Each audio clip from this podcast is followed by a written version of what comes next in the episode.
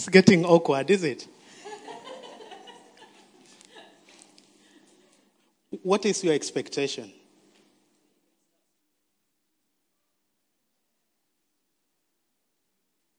If I just stand here and keep quiet and not say a word, what is your expectation? You are thinking, what's he doing?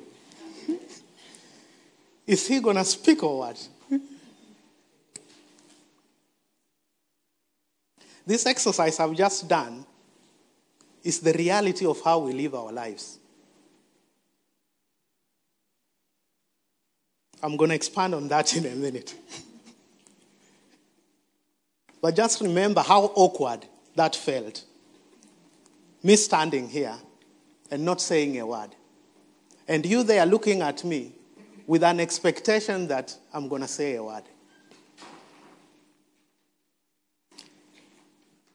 When we live through this life, yesterday we were at Fun Day, as Nathan mentioned, at the Vandenbrooks. We had a fantastic time. We had opportunity to speak to each other and share stories. And when you go through life, you know, you meet people and they share different kinds of stories. Some people like speaking about, generally, the British public like speaking about the weather. You, you wouldn't have a conversation with someone without mentioning how great or worse or miserable the weather is. That is just what Brits do. They talk about the weather. Some like talking about politics. I can't imagine a day going by without me looking at some political news or a political commentary. Some people like talking about their children. And that is all they talk about. You can sit with them and for hours and hours they'll just go on and on and on about their children. And some people like talking about themselves. No matter how much you try to tweak the conversation, they'll turn it around and it comes back to them. And they'll talk about themselves. And they find joy in doing that. Well, today I want to look at a story of guys who are having a conversation and just see today what they were talking about.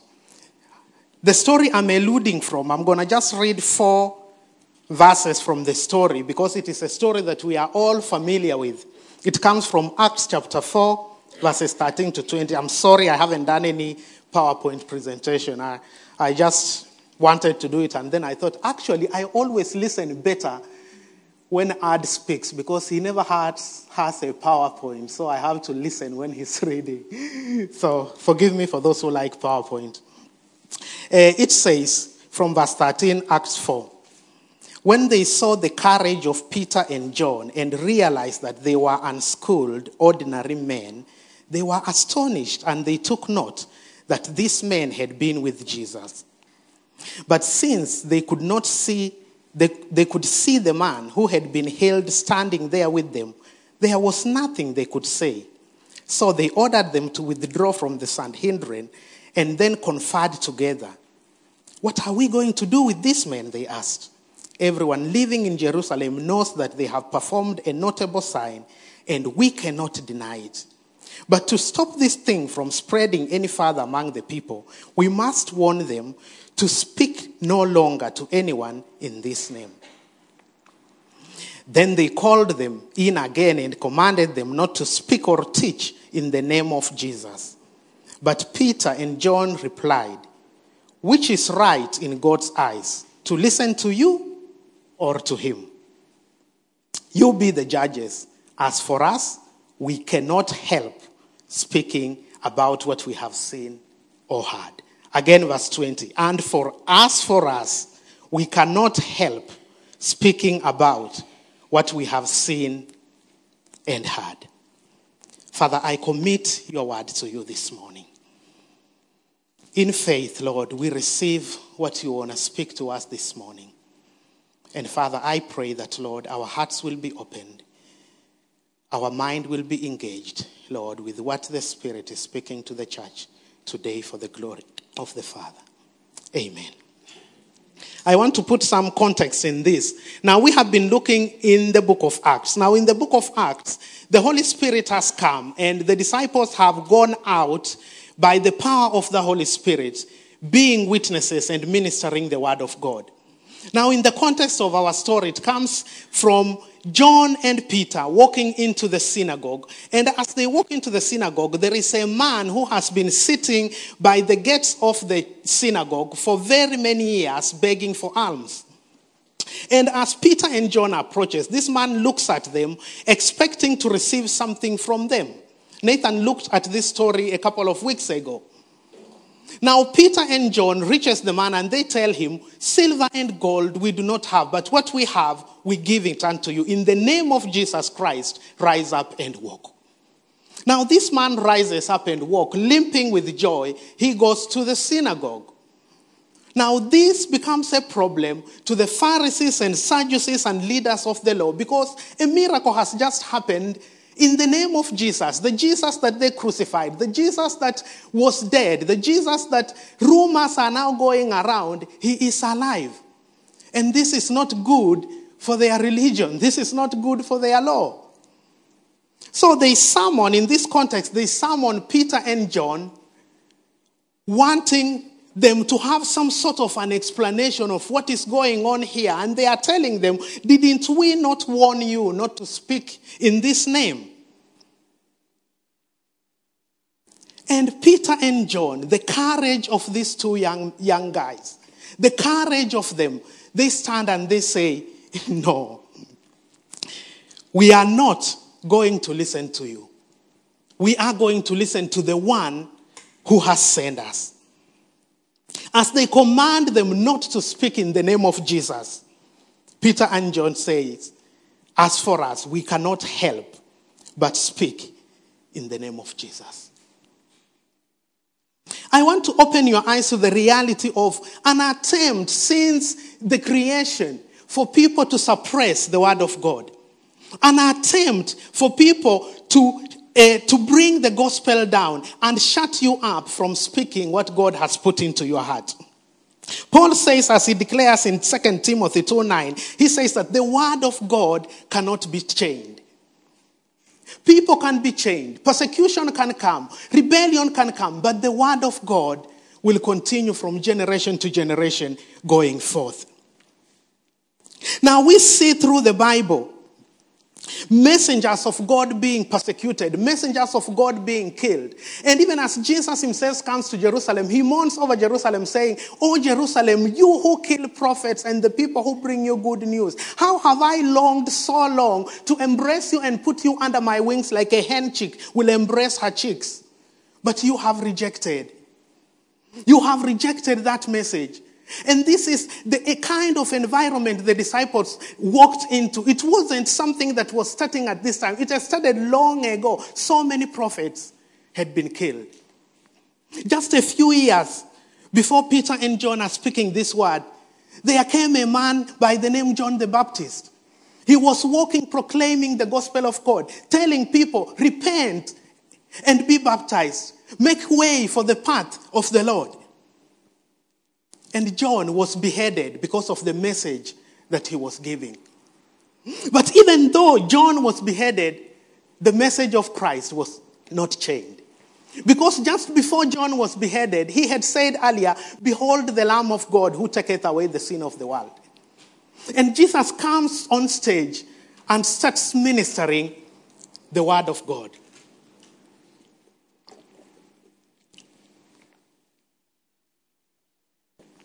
So they killed John, thinking that the gospel is going to be chained. But Jesus continued with the real gospel of God, communicating the heart of God to man. Now they followed Jesus and they crucified him, torturing him and crucifying him and nailing him on the cross. And they thought it is over. But on the day of Pentecost, the Holy Spirit came.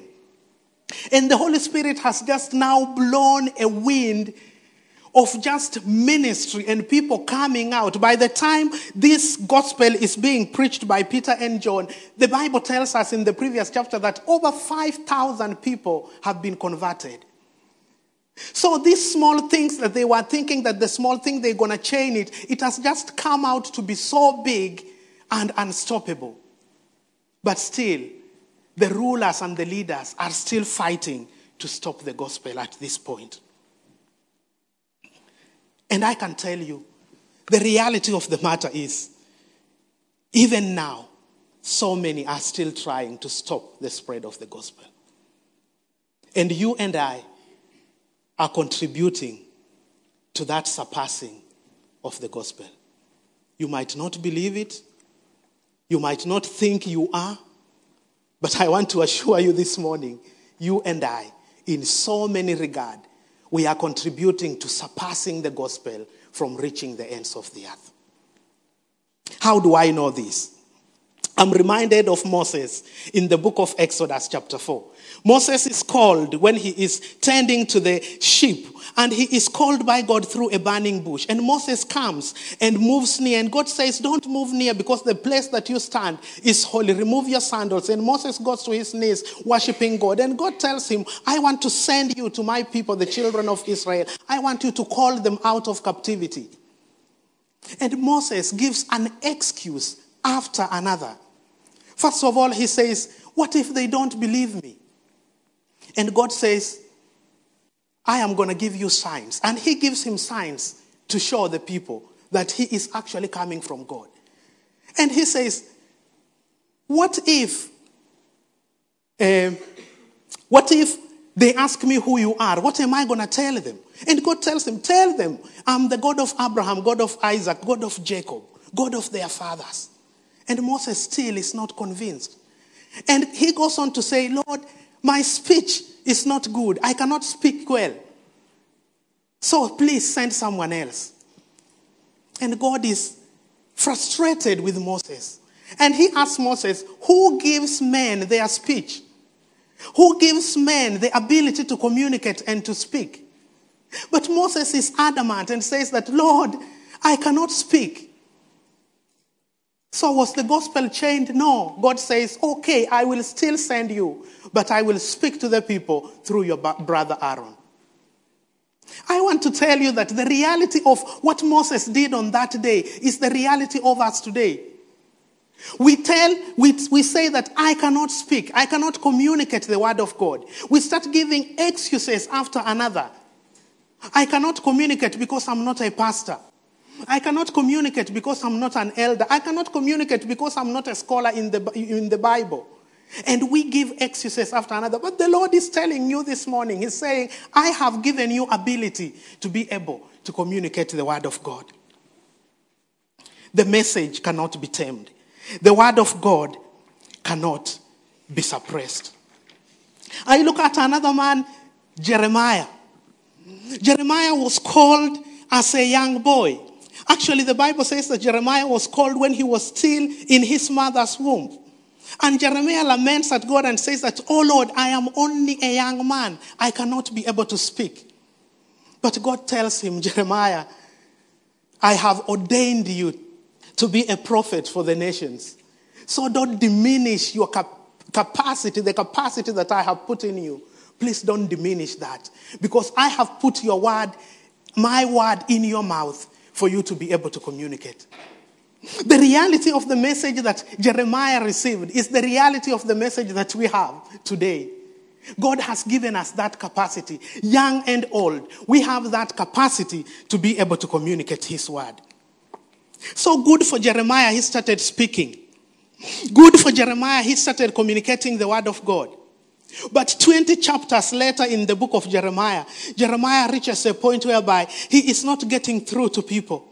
He is not being listened to. Instead, he's being persecuted. Instead, he's being locked out in prison. And Jeremiah says, No, I'm not going to speak anymore. And he keeps quiet. Jeremiah keeps quiet. And he says, I will not mention his word or speak anymore in his name. Like Jeremiah, we hit walls when we try to communicate the word of God.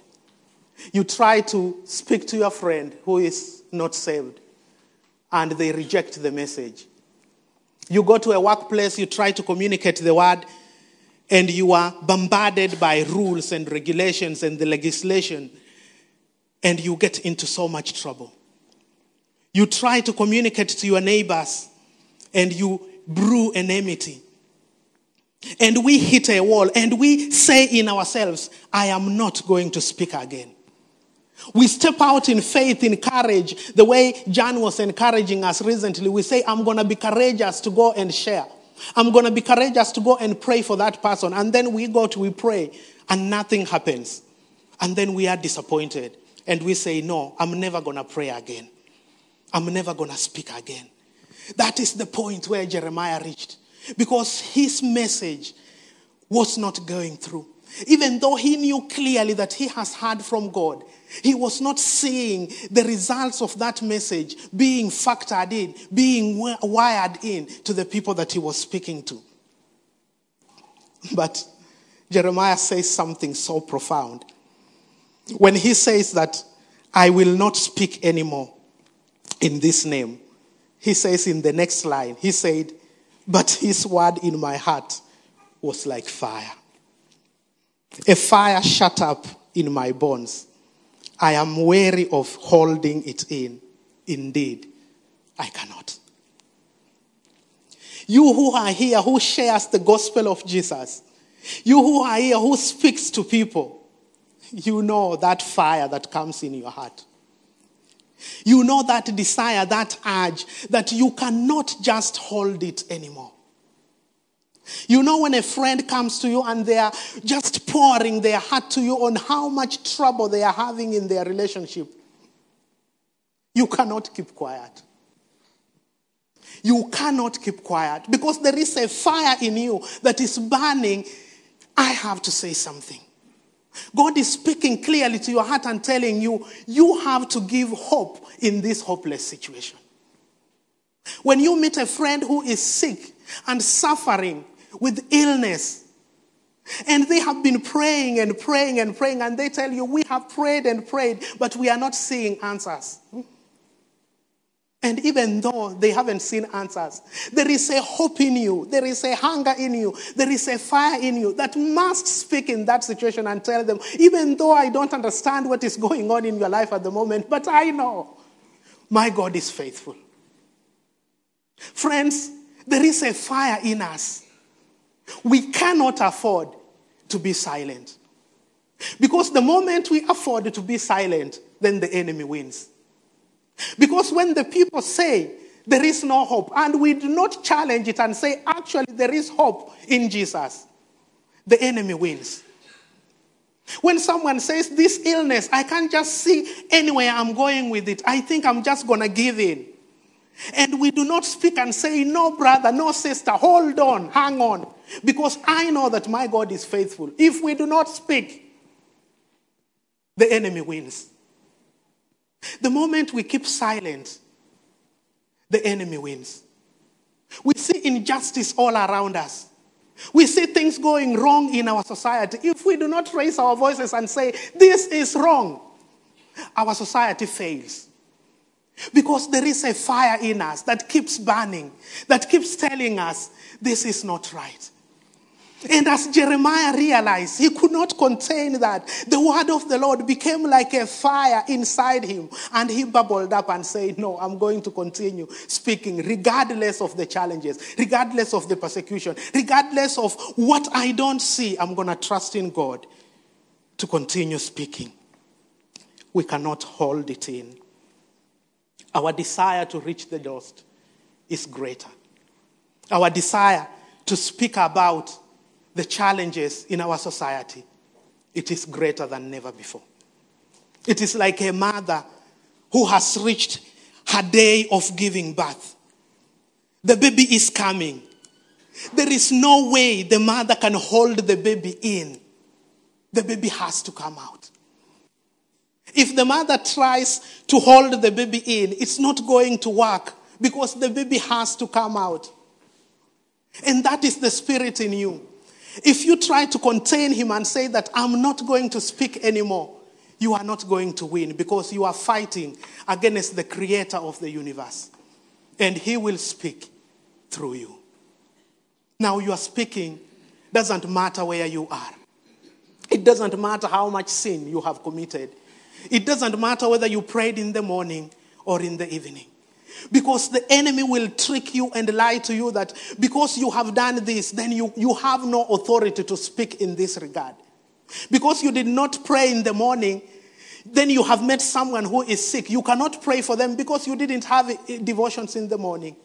But God doesn't work in our abilities, God works in His abilities through us. So, wherever you are, I want to encourage you. When the Holy Spirit speaks to your heart, open your mouth and speak. So, Peter says, as for us, we cannot help speaking about what we have seen and heard. A good example for each, for each one of us. But someone might ask a question What is this that Peter had seen that he couldn't stop talking about? What is this that Peter had heard that made him so much courageous in the midst of adversity to say that I am not going to be silenced, I am going to continue speaking? Peter, he had seen. He had seen Christ when he came to his boat. He had seen Christ when he had been fishing all night and Jesus came and and told him, throw the net on the other side. And Peter, for the first time as a fisherman, he caught the biggest, fattest, many fish of his fishing career. And Peter looks at all these fish which have filled the net up to the time of bursting. And he is so surprised. What kind of a man is this? He had seen a miracle, a wonderful miracle. And Peter had walked from that miracle and followed Jesus. Peter had seen Jesus turn water into wine, and people drank and made merry. Peter had seen Jesus walk on water, and he, he walked to follow Jesus, and then he sank, and he had seen Jesus come and lift him up. Peter had seen the eyes of the blind open, the deaf hear, the demon possessed set free. Peter had seen all this in his life. Peter had seen Jesus walking, going into Jerusalem as a king, riding on a horse or on a donkey. He had seen people cheering, Hosanna is the king who comes in the name of the Lord. Peter had seen Jesus come into Jerusalem, and instead of being crowned a king, Jesus had come and chased all the table people who were changing money and selling and depriving of the poor. He had taken care of the poor by chasing away all the corruption that was going in the temple. Peter had seen Jesus praying over and over again on the mountain, praying for them, blessing them, teaching them. Peter had seen with his eyes. Peter had been on the Mount of eh, Transfiguration and seen Jesus transform and his face shining like the sun. He had seen him in the fullness of his glory. So Peter could not be silent because he had seen what Jesus had done. Same as Peter, you and I, we have seen what Jesus has done. We have seen how Jesus has picked us where we were. And we have seen how he has walked with us day by day in our life. We can say testimony after testimony on how faithful our God has been through, throughout our generation. And we have seen with our eyes the miracles that he has done. We have seen that desperate situation in the middle of the night when we think that there is no hope. We have seen the hand of God heavy upon our lives we have seen Jesus working. In the life of others, those who have been sick, we have seen God healing them and bringing them to good health. We cannot deny what we have seen. Not only did Peter see, but Peter also heard. He had heard Jesus speaking the message of reconciliation of man with God. He had seen Jesus speaking the message of love. He had seen Jesus offering forgiveness to a woman who was caught in adultery and telling her, I do not condemn you. Go and sin no more. Peter had seen Jesus in his love, in his love for people, in his care for people. He had seen Jesus with compassionate and he had heard Jesus feed people, speak to people, come around people and lift them up. He had seen Jesus saying, Bring the children to me, for the kingdom of God is theirs. Jesus had done so much, and Peter was a witness. Peter and John had seen Jesus and had heard Jesus. They could not be silenced. We have the same privilege as Peter and John because we have seen and we have heard. We cannot be silent. We cannot be silent. Why? Because there are some who have never seen and have never heard. A lot has happened in their life, but they, they, their hearts are not yet connected to God, so they, they don't have capacity at the moment to see and to hear. If we remain silent, they will never see and they will never hear. It is our duty to keep speaking. It is our duty to keep sharing. It is our duty to have that joy and delight of communicating the message of the cross. So, having seen, Peter says they cannot be silenced. So, how can we put this into practice? There are so many ways that we can put this word into practice. But I want to share with you just three things that can help us into putting this word in practice, into having that position in us to say that I am going to continue speaking, I am going to continue sharing. Number one, we live in a hurt and broken world. If you imagine in your life there is someone hurting, each one of us knows someone who is hurting. Each one of us knows someone who is in pain. Each one of us knows someone who is ill. Each one of us knows someone who has lost a loved one. We are the voice of God to those people. We are the voice to speak out and say, it's going to be all right. Even though things are crumbling all over where you are, things are going to be okay. Because I know my Father is faithful and He will come through. We live in times whereby depression is on the increase.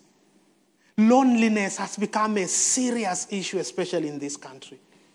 People are lonely with no one to turn to, no one to care for them, no one to knock on the door and come in.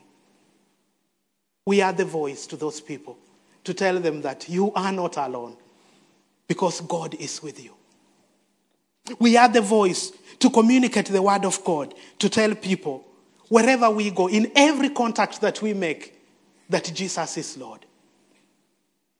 Someone said this at Catalyst. When we go out, we make contact, and every contact we make leaves a trace. So the question is what trace are you leaving behind? Are you living a gloom of silence as you live? Or are you living a message of hope to those that you are touching? We are the bearers of good news. The news that we have is good news. The news that we have is news that puts smiles on people's faces. The news that we have is what brings hope in people's hearts. So many people who are hanging by the cliff. There is just a thread that is helping them hang on the, hang on the cliff. It is our voice. It is our voice that will bring them back to the other side. If we do not speak, they're going to fall off the cliff. So I encourage you, let's continue speaking. The second thing we can do is we all have a unique testimony. Now, we share stories every Sunday here at church. But did you know, did you really know, you have a unique testimony? You personally, you have a unique testimony of how God has brought you up throughout the generation. You know, at some point back in high school, when I was in high school, through my years at the university, I, I used to be a little bit let down. Because I could be at a meeting and people would share testimonies of how they became Christians and how God knocked their lives up, upside down. And these testimonies will be so powerful that I will feel a little bit shaken. But I had a testimony of my own that I wasn't sharing. Why? Because I, I thought it's not good enough. Because my testimony was and is I was born and raised in a Christian family. My mom and dad, they took me to church. They nurtured me. We made communion. We made fellowship every day at my house. And I didn't know any other thing. I learned from a very young age. I don't even know when. I can't tell you when. Just to totally and wholly depend on God. Because I was li- living in a very dangerous time. For those of you who have ever lived in Africa and spent time in Africa, you know that in Africa there is a lot of witchcraft. You in, you in the West might not understand. I wouldn't even try to explain to you. But there is a lot of work that, the, that operates in the demonic world. And horrible things are happening to people who don't know Christ. And those who don't know Christ, some of them go to magicians, some of them go to middlemen, some of them go to, you know, medicine, black magic, and horrible things happen. But with all that happening, I learned as, at a young age to totally rely on God, to totally trust God. Because you would wake up and you find someone has slaughtered a chicken and spread all the blood all around the house and ashes and all sorts of things. And it's just not normal. Things that will terrify you. But I learned to rely on God. And I was embarrassed of that testimony. Because I thought, oh, I wasn't like, you know, killing people or, or robbing banks or whatever. So it doesn't matter. But that testimony matters because it shows God's faithfulness throughout the generation. And my heart just bubbled with joy recently when uh, Scarlett and um, Gabriela were sharing their testimony here. And I was telling Cornelius, I was telling him, You've done good. You've done good because what he imparted on his children, they've imparted on their children. And just, it's just a flood of generation of people who have been faithful in serving God. And as I'm telling you this, I'm telling you this because your life is a mirror. Your life is a mirror. It is a testimony to the outside world. You do not need to speak, a, to speak a word. You do not need to say anything. Your life is a testimony. Believe me or not, people are looking at you and they are trying to live like you. Believe me or not, people are looking at the way you talk and they are trying to talk the way you talk. Believe me, people are looking at you the way you raise your children, and they are trying to raise their children the way you raise your children without you speaking a word. Why? Because Jesus said, You will be my witnesses. Now, being a witness, you can speak, but sometimes you don't need to. You don't need to speak. By just the fact of you being a witness, someone knows, oh, it is all right. My friend Nathan here and Jenny came to my wedding in Uganda. So Nathan was my best man, Jenny was my wife's maid of honor. Now, if you didn't know me at all, and you know Nathan and Jenny very well, and you didn't know me at all, and I work in this church, and you say, What's that guy there doing there? I've never seen him before. I don't know him. He just looks a bit scrubby. and then Nathan says, or you find out from someone else that Nathan and Jenny know me. And they came to my wedding, and they were witnesses in my wedding. Your perspective will change. Because you know Jenny and Nathan. You know them very well. They are faithful men. They are guys who kind of do things right. They are guys who have walked right with God. So you will think if they associate with him and they were witnesses in his wedding, surely. Hmm. And that is the picture we portray to people when we are communicating Christ, who they don't know. Because they are looking at us, they are looking at our lives, and they are thinking, all right, if your life is this good, surely this guy that you are telling me about must really be good. Because I can see you associate with someone who is making your life really great. And I want to know that person. You will want to know me because of the testimony of Nathan and Jenny. I was chatting to Jenny and John last week. And they were telling me about their trip in America when they went. They treated themselves to celebrate, I think it was their 50th wedding anniversary. And I was just like, wow, 50 years of marriage, seriously? but their life, 50 years of marriage, is something that you look at and you say, wow, 50 years of marriage. Come on, Maureen, let's do it. But then sometimes 50 years can look, oh, 50 years, oh, I'm not even sure. But you don't have to look at 50 years. Now I look at Nathan and Jenny and I say, hmm, 18 years, is it? Huh? Yeah, 20 now, eh? 20 years. Hmm. Myself and Maureen, we've done six. So 20, yeah, that's a little bit. I can look at that. And Jenny and Jenny and Nathan will be looking at Jenny and John saying, Oh, we've done 20. Oh, we can go for 50. And someone like my friend Barney, who is still in the field, you know, he can look at me and Maureen and say, Hmm, he's done six. Okay, I think this thing is good after all. Hmm? So our lives are a reflection of what God wants us to be. So when we live, when we engage in the community with people, the gospel is not something so heavy burden that we need to carry and suffer for it.